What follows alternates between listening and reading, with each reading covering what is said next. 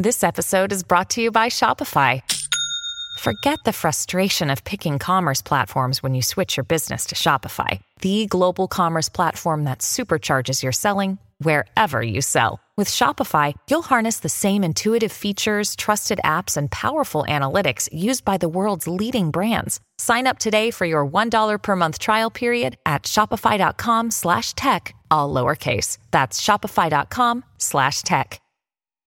When you need mealtime inspiration, it's worth shopping Kroger, where you'll find over 30,000 mouthwatering choices that excite your inner foodie. And no matter what tasty choice you make, you'll enjoy our everyday low prices, plus extra ways to save, like digital coupons worth over $600 each week. You can also save up to $1 off per gallon at the pump with fuel points. More savings and more inspiring flavors make shopping Kroger worth it every time. Kroger, fresh for everyone. Fuel restrictions apply.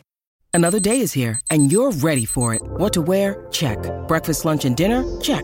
Planning for what's next and how to save for it? That's where Bank of America can help. For your financial to-dos, Bank of America has experts ready to help get you closer to your goals. Get started at one of our local financial centers or 24-7 in our mobile banking app. Find a location near you at bankofamerica.com slash talk to us. What would you like the power to do? Mobile banking requires downloading the app and is only available for select devices. Message and data rates may apply. Bank of America and a member FDIC. Hola, esto es New Books Network en español. Esto es Historia Agraria en New Books Network en español. Soy Elena Catalán de la Universidad del País Vasco y hoy tengo conmigo a María Gómez Martín y a Verónica Cañal, una de la Universidad de, Cádiz, aunque es de Oviedo, y la otra eh, de la Universidad de Oviedo. Buenos días, María y Verónica. Buenos días, Elena. Buenos días, Elena. Muy bien, os las voy a presentar. María Gómez Martín es licenciada en Historia por la Universidad de Oviedo y actualmente profesora ayudante doctor en el Departamento de Economía General de la Universidad de Cádiz en, la, en el área de Historia e Instituciones Económicas. Es autora de dos libros y más de 30 textos de revistas, en revistas de reconocido prestigio y su área de investigación se centra en cuestiones de género, historia del trabajo femenino, economía doméstica, industria rural y literatura. Es decir, tiene un, campo muy, muy amplio de investigación. Eh, Verónica Cañal Fernández, a su vez, es licenciada en Economía por la Universidad de Oviedo y actualmente profesora en el Departamento de Economía Cuantitativa de la misma universidad. Verónica ha publicado eh, un total de 40, de 40 trabajos en revistas de prestigio internacional y ha participado en varios proyectos de investigación ligados fundamentalmente a la dinámica de la población y al estudio del trabajo y de las economías familiares en la primera mitad del siglo XX. Y el trabajo que presentamos hoy tiene un título muy sugerente, es Y el tren arrolló la Arcadia, un análisis económico y literario de la influencia del ferrocarril en los núcleos rurales asturianos 1879-1911 que se publicó en el número 88 de Historia Agraria. Bueno, este trabajo, eh, la verdad es que yo cuando, cuando leí el título, eh, muy bien no sabía que iba a encontrarme, ¿no? Porque aquí hay un maridaje, lo digo para, todos los que nos, escuchan, entre la literatura, una novela del siglo XIX de, Palacio Valdés, luego ellos ellas nos explicarán, eh, la historia, la historia pues, más económico-social, digamos, y el análisis económico de, datos, puramente dicho. Es un maridaje, más que un maridaje, es un trío, es un poco, un poco extraño y la verdad es que con un resultado muy sugerente. ¿Me podéis explicar un poco cómo surge la idea de, juntar elementos en principio distantes y, no comúnmente eh, que van juntos? Eh, sí, por supuesto, Elena. Bueno, muchísimas gracias por, tu presentación y, por tus palabras. Pues este artículo nace un poco de, una conversación muy, casual entre Verónica y yo y que nos lo propusimos como una especie de, reto. Un poco por nuestras propias trayectorias eh, teníamos muchas conversaciones sobre los métodos cuantitativos, los métodos cualitativos, eh, la utilidad de la literatura como una fuente histórica y qué metodologías se podían aplicar. Entonces, un día eh, yo le estaba contando un poco, bueno, pues la última novela que había leído de Palacio Valdés, está eh, la, aldea, la aldea perdida, y le comentaba que este autor asturiano, que además tenía había ejercido como profesor de economía política antes de dedicarse por entero a la literatura, pues tenía o planteaba una serie de hipótesis muy, muy curiosas en las que él se basaba en la observación. Entonces, contándole esas hipótesis a, Verónica, a modo de reto, ya te digo, nos propusimos, eh, ¿sería posible, como pregunta de investigación, ¿sería posible lo que él nos plantea basándose en la observación, un planteamiento cualitativo, trasladarlo a una metodología cuantitativa? Entonces, bueno, de ahí surge eh, la idea, nos pareció muy sugerente, muy atractivo, nos pareció un reto y de ahí nace este, este artículo.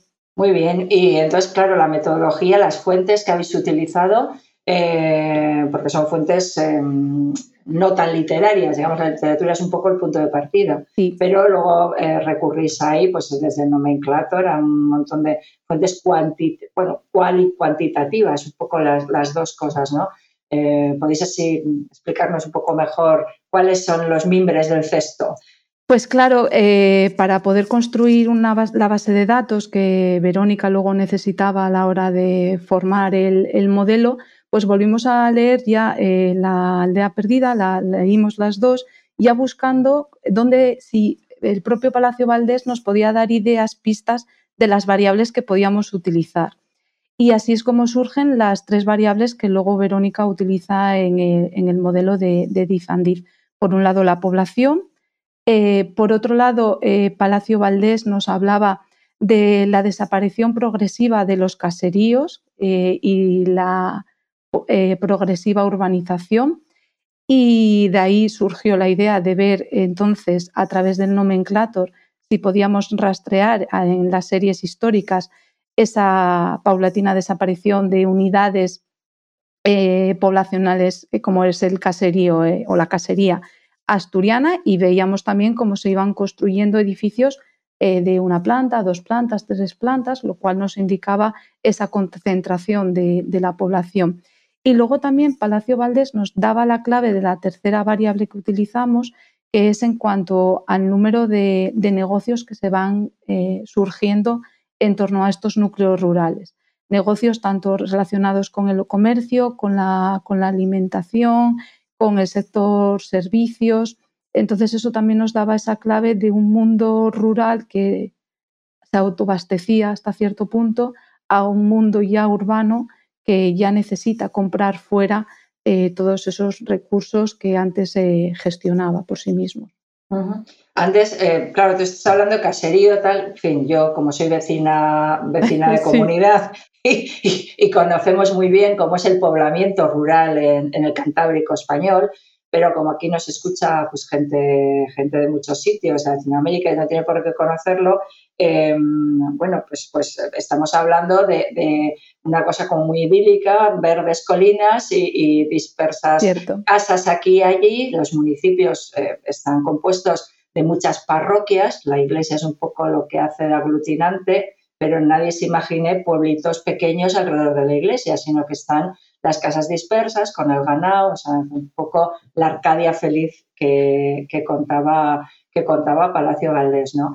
Pero claro, eh, estáis hablando de urbanización, ¿no? Y, vosotras en la introducción hacéis una revisión de la literatura de la historia económica de, em, del impacto del ferrocarril en, la, urbanización, que tampoco em, hay un consenso Em, sí que hay un consenso en cuanto a lo que el ferrocarril supone desde el punto de vista de desarrollo económico, pero quizás en lo de la urbanización, en el caso concreto asturiano, parece que hay un poco de, diferencia de opiniones. ¿no? Em, ¿Podéis eh, decirme alrededor de esto? Eh, sí, sí, totalmente cierto. De hecho, ese es el planteamiento que realiza Palacio Valdés. Él en esta novela llega a decir que en el momento que llega el ferrocarril a, al, Concejo de la Viana, que es donde él nace y donde pasa su infancia y luego eh, durante su adolescencia y madurez es donde pasa los, veranos, pues ese ferrocarril es el mejor ejemplo, eh, el hito anunciador de una industrialización que ha llegado y que ya no se va a ir. Ese es el punto de partida que plantea eh, Valdés, es la hipótesis que nosotras recogemos y es la hipótesis que gracias a esas variables queríamos, queríamos demostrar. Muy bien, vale. Entonces, eh, a ver, nos podéis contar, eh, una vez que tenéis, em, tenéis esas variables eh, recogidas, Verónica, tú que eres la experta, nos puedes, además así, a ver si, si yo también me acabo de, de aclarar, porque yo soy historiadora como María y entonces muchas veces cuando lees trabajos eh, muy cuantitativos ¿no? y te pierdes un poco, nos puedes contar a ver eh, qué determinan, qué no determinan o cuál es el procedimiento de si comprueban o no la hipótesis. Sí. Así como para gente que no sabemos nada. Bueno, pues a ver, eh, voy, a, voy, a, voy, a, intentarlo, ser, ser sencilla en la, en la, explicación todo lo que pueda. Bueno, como, como ha comentado María, eh, recogimos los datos del, del, nomenclator, los que nos ofrecía el nomenclator, que era por parroquias, que eso es, importante porque nuestra unidad territorial, eh, en este caso, es la, parroquia. Son 14 parroquias las que, las que estudiamos, unas eh, a las que llega el ferrocarril y otras a las que, a las que no, y que componen los, los, dos principales, en este caso, concejos mineros, por así decir, ¿no?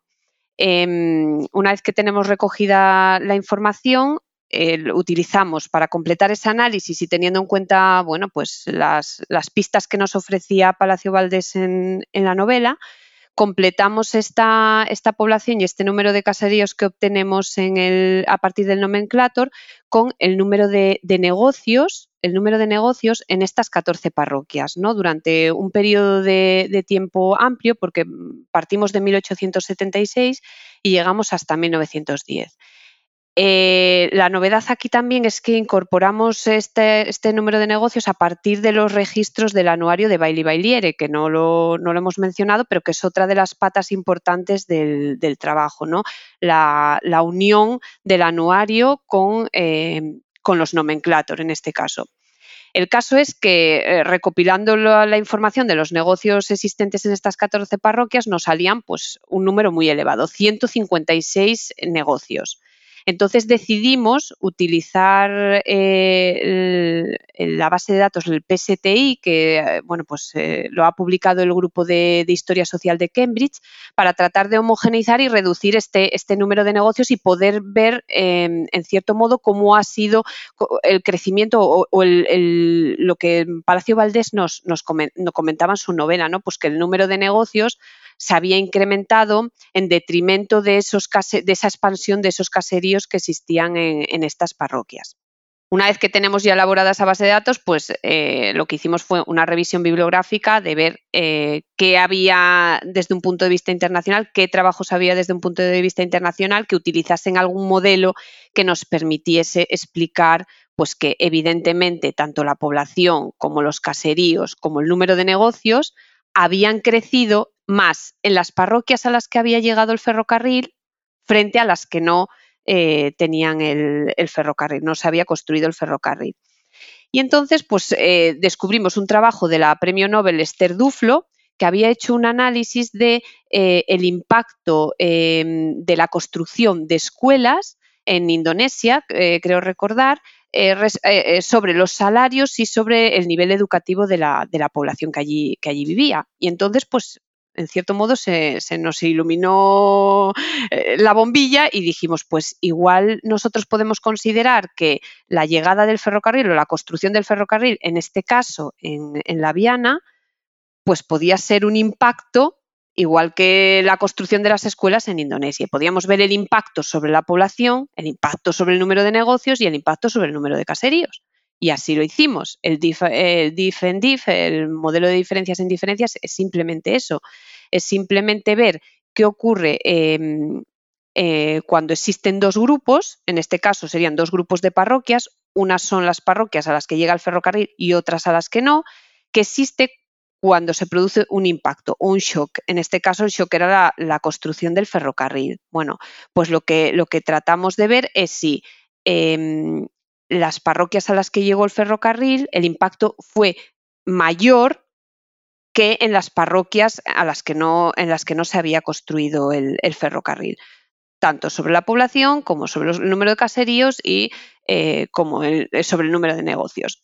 Nosotras ya teníamos, eh, bueno, pues nuestra, nuestra idea, ¿no? Nuestra idea de que el impacto había sido positivo en, las tres variables. ¿Por qué? Pues porque pintamos, una vez que homogeneizamos, por ejemplo, en este caso, el número de negocios y pintamos el gráfico, vimos que había un crecimiento, un crecimiento, por ejemplo, del número de negocios en las parroquias a las que había llegado el ferrocarril frente a las que no, sobre todo a partir de 1800, creo recordar, 90, el ferrocarril se construye en 1885, en este caso llega a la Viana en 1885 y ya veíamos en el gráfico que había una explosión o un crecimiento en el número de negocios, ¿no?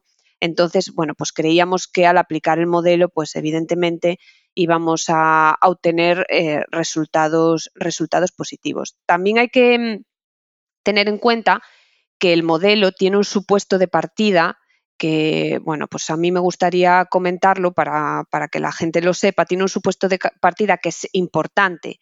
Y es que em, en ausencia de la construcción del ferrocarril, en ausencia de esa construcción del ferrocarril, todas las parroquias, tanto las que va a llegar el ferrocarril como las que no, todas las parroquias em, tienen, eh, o, ambos grupos de, todos, todas, quiero decir, todas esas parroquias van a tener un comportamiento similar. Ese es el supuesto de partida. Tiene un comportamiento similar antes de la construcción del ferrocarril y una vez que se construye, entonces se muestran ahí los, las diferencias entre, entre ambas. ¿no? Eh, bueno, para terminar, no sé si queda así claro o no. Eh, ¿Cuál es el, efecto? Pues, por ejemplo, en términos de la población, eh, pudimos comprobar que la población en las parroquias a las que había llegado el ferrocarril había crecido un 65% más que en las parroquias en las que no, no se había construido el ferrocarril, que funcionaban como parroquias de control, serían en las que no, en las que no se construye. Y en el caso de los caseríos, pues también eh, lo que decía María, ¿no? Esa reducción en el número de caseríos, pues efectivamente hay un impacto negativo eh, sobre el número de caseríos en las parroquias en las que se construye el ferrocarril, porque la gente va eh, pues eh, reduciendo esa actividad eh, agraria, que hay, que hay que decir que en esa unidad territorial las parroquias, en las parroquias que están compuestas de caseríos, esos caseríos el, Instituto Geográfico Nacional de la época, concretamente en el nomenclator creo de, de 1890, las define como entidades que se dedican eminentemente a la agricultura. Entonces, eh, hay un impacto negativo porque se ve cómo se reduce ese número de caseríos y la gente va trasladándose hacia las zonas en las que ya pueden abrir eh, los negocios correspondientes. Y ese fue un poco el, análisis, el análisis general que hemos hecho. ¿Y qué tipo de negocios se pusieron? Porque, al final la parte minera Tampoco lo hemos dicho, eh, porque claro, damos por supuesto nosotros sí lo sabemos, pero eh, Asturias es la región productora de carbón en España en el siglo XIX. Sí. Eh, entonces, bueno, pero la Viana está lejos de relativamente de la, de la mina, no está muy cercana. Entonces, ¿qué tipo de negocios son los que se ponen, no sé, eh, sí, sí, bueno, pues eh, de todos, de, los, fíjate, de los 156 que nos aparecían, pues era sobre todo eh, comercios, pequeños comercios al, por menor, porque claro, el incremento de la población pues exige tiendas de, comestible, pues también yo creo que había aumentado el número de farmacias, si no me, no me confundo, que me corrija María, de em, licorerías, em, alguna cafetería también nos apareció. Eh, eran negocios sobre todo mm, de tipo, pues... Servicios, eh, vamos, para la sí, población. Exactamente, servicios para la población, costura. Pero, esa población, ¿en qué trabaja? O sea, quiere decir que, mm, da servicio al ferrocarril. O sea, porque vale, el ferrocarril pasa, eh, no sé si, o sea, quiere decir, está pasando por ahí, pero no hay un, no hay una industria, no hay algo que, aglutine o que traiga a la, población. A ver, el, no, no, a ver, la población cuando se reduce el número de caseríos y la gente se va desplazando hacia allá la zona de, la Viana a abrir sus negocios, se supone que abastece a la gente que, llega a trabajar a la mina. Quiero decir que la mayor parte o el, poder económico, por así decir, procedía de la gente que, trabajaba en la mina y los, todos los negocios que se abren es orientado pues, pues esas, a esas familias que, al final viven de la, de la mina, de, O sea, que no está tan lejos de la mina como yo en principio pensaba. Vale, vale. Entonces, la que estaba confundida soy yo, ¿vale? Entonces está claro. O sea, estamos cerca de la mina, pasa el ferrocarril, que es fundamentalmente huyero, y en torno a eso se genera un, pues, movimiento económico, un de la población, y aquí le están los servicios. Ok.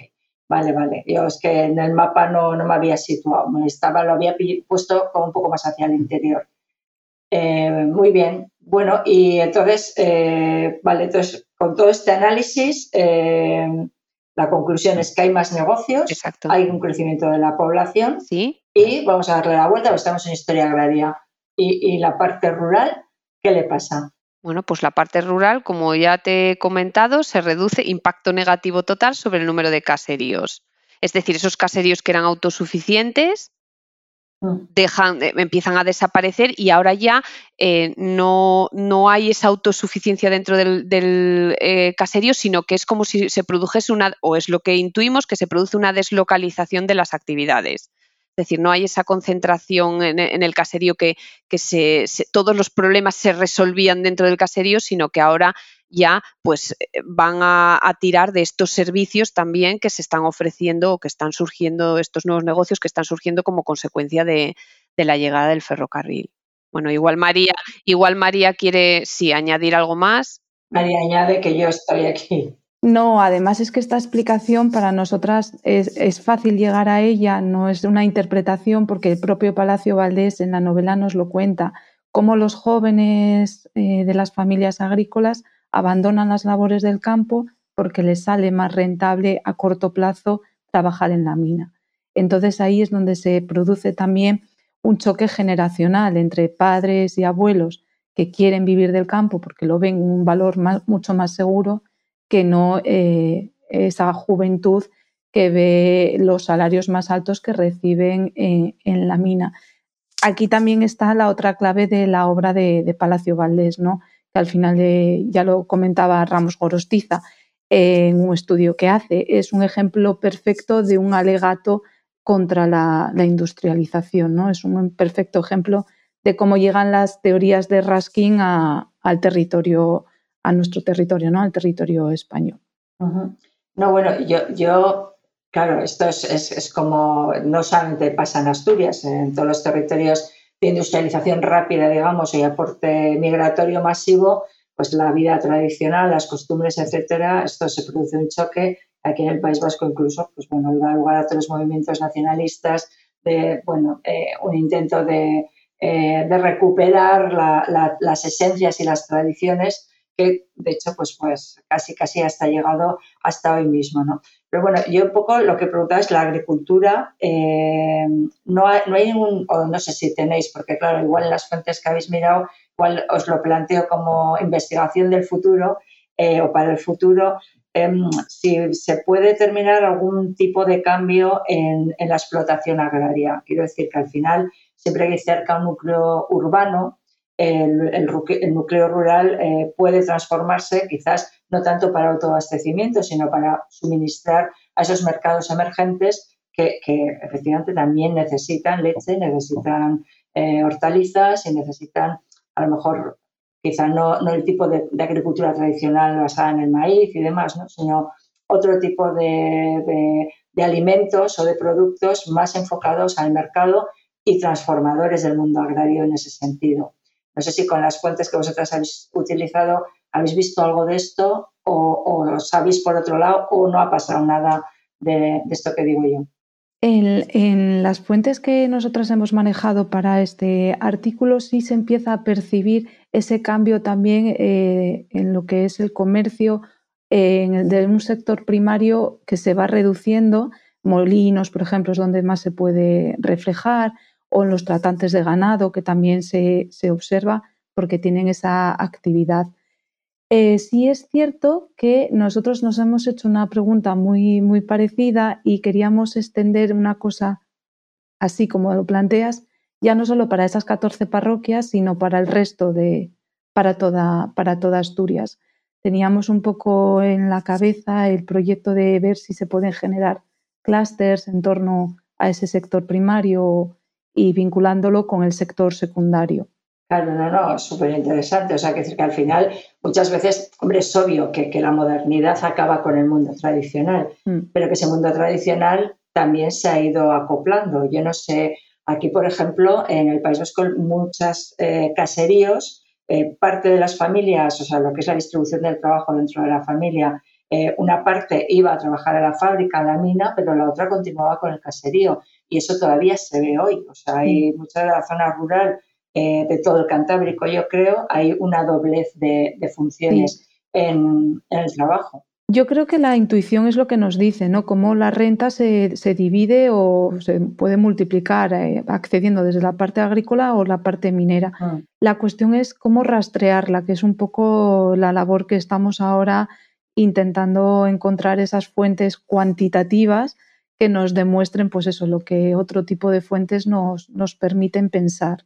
Y luego yo tengo otra cosa para, otra tarea que podéis acoplar a esto, porque se me estaba ocurriendo cuando, cuando hablabais del crecimiento de la población. Claro, vosotros habéis cuantificado eh, el global de la población. No habéis hecho análisis de cómo se transforma demográficamente o qué impacto tiene esto demográficamente en mortalidad, anuncialidad, sexo ratios, eh, que también, claro, tiene su repercusión por el otro lado en ese en esa supervivencia o no de ese mundo rural. Bueno, Esto no, no, eso no. Sí, lo hemos pensado, sí lo hemos pensado, pero claro, ahí estuvimos un poco limitadas porque los nomenclator no nos ofrecían, no nos, no nos ofrecían ese desglose de, de, información. Entonces tendríamos que ir, pues no sé, algún tipo de, registro parroquial o para, para, ver un poco para ver un poco esa estructura esa estructura familiar o esa, esa mortandad o esa, o esa natalidad registro parroquial y, civil. Además es que son 14 parroquias, o sea, decir que es como está muy acotado mm. eh, como variable de población, o sea, te digo, para se puede incorporar al modelo eh, pues, pues número de hijos por familia, o sea, hacer una especie de, de, vaciado exhaustivo de, los registros de esas parroquias. Sí, además es un modelo que puede crecer en muchas, hacia muchas direcciones.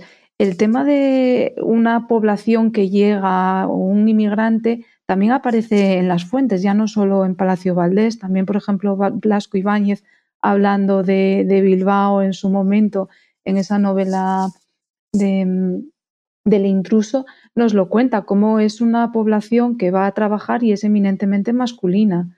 Entonces, hasta que luego trasladan en segundas o terceras oleadas a las mujeres o se casan o forman familias, es verdad que ya no, el impacto ya no es a corto plazo, sino que es a medio o largo plazo y habría que extender un poco más la cronología. Pero sí, sí, la verdad es que las posibilidades son, múltiples, sí. Otro problema que tuvimos es verdad que, respecto a esto sí que eh, contactamos con los archivos de, la Viana y del Langreo y había también mucha, mucha destrucción de fuentes. Entonces, claro, ahí nos mm, decidimos no, profundizar, pero bueno, que, nuestra, nuestro siguiente paso pues era sí tirar un poco de, de, archivo, sobre todo parroquial, y esa fue, era la idea ante, ante esta situación, pero bueno, estamos ahí todavía. Bueno, pues aquí estaba pensando yo que los oyentes han asistido a una especie de, trabajo en grupo o de ideas, que estas cosas pasan cuando nos juntamos tres investigadores o tres historiadores que te pones a hablar y pues puedes esto o lo otro mm. y al final acaban surgiendo cosas como nos comentabais al principio que, había surgido este trabajo. Bueno, eh, no sé si queréis, yo creo que hemos tratado un poco todo, si queréis eh, eh, ahondar un poco más en o queréis contar algo específico o algo más de las conclusiones que yo creo que, que las habéis explicado ya fenomenal.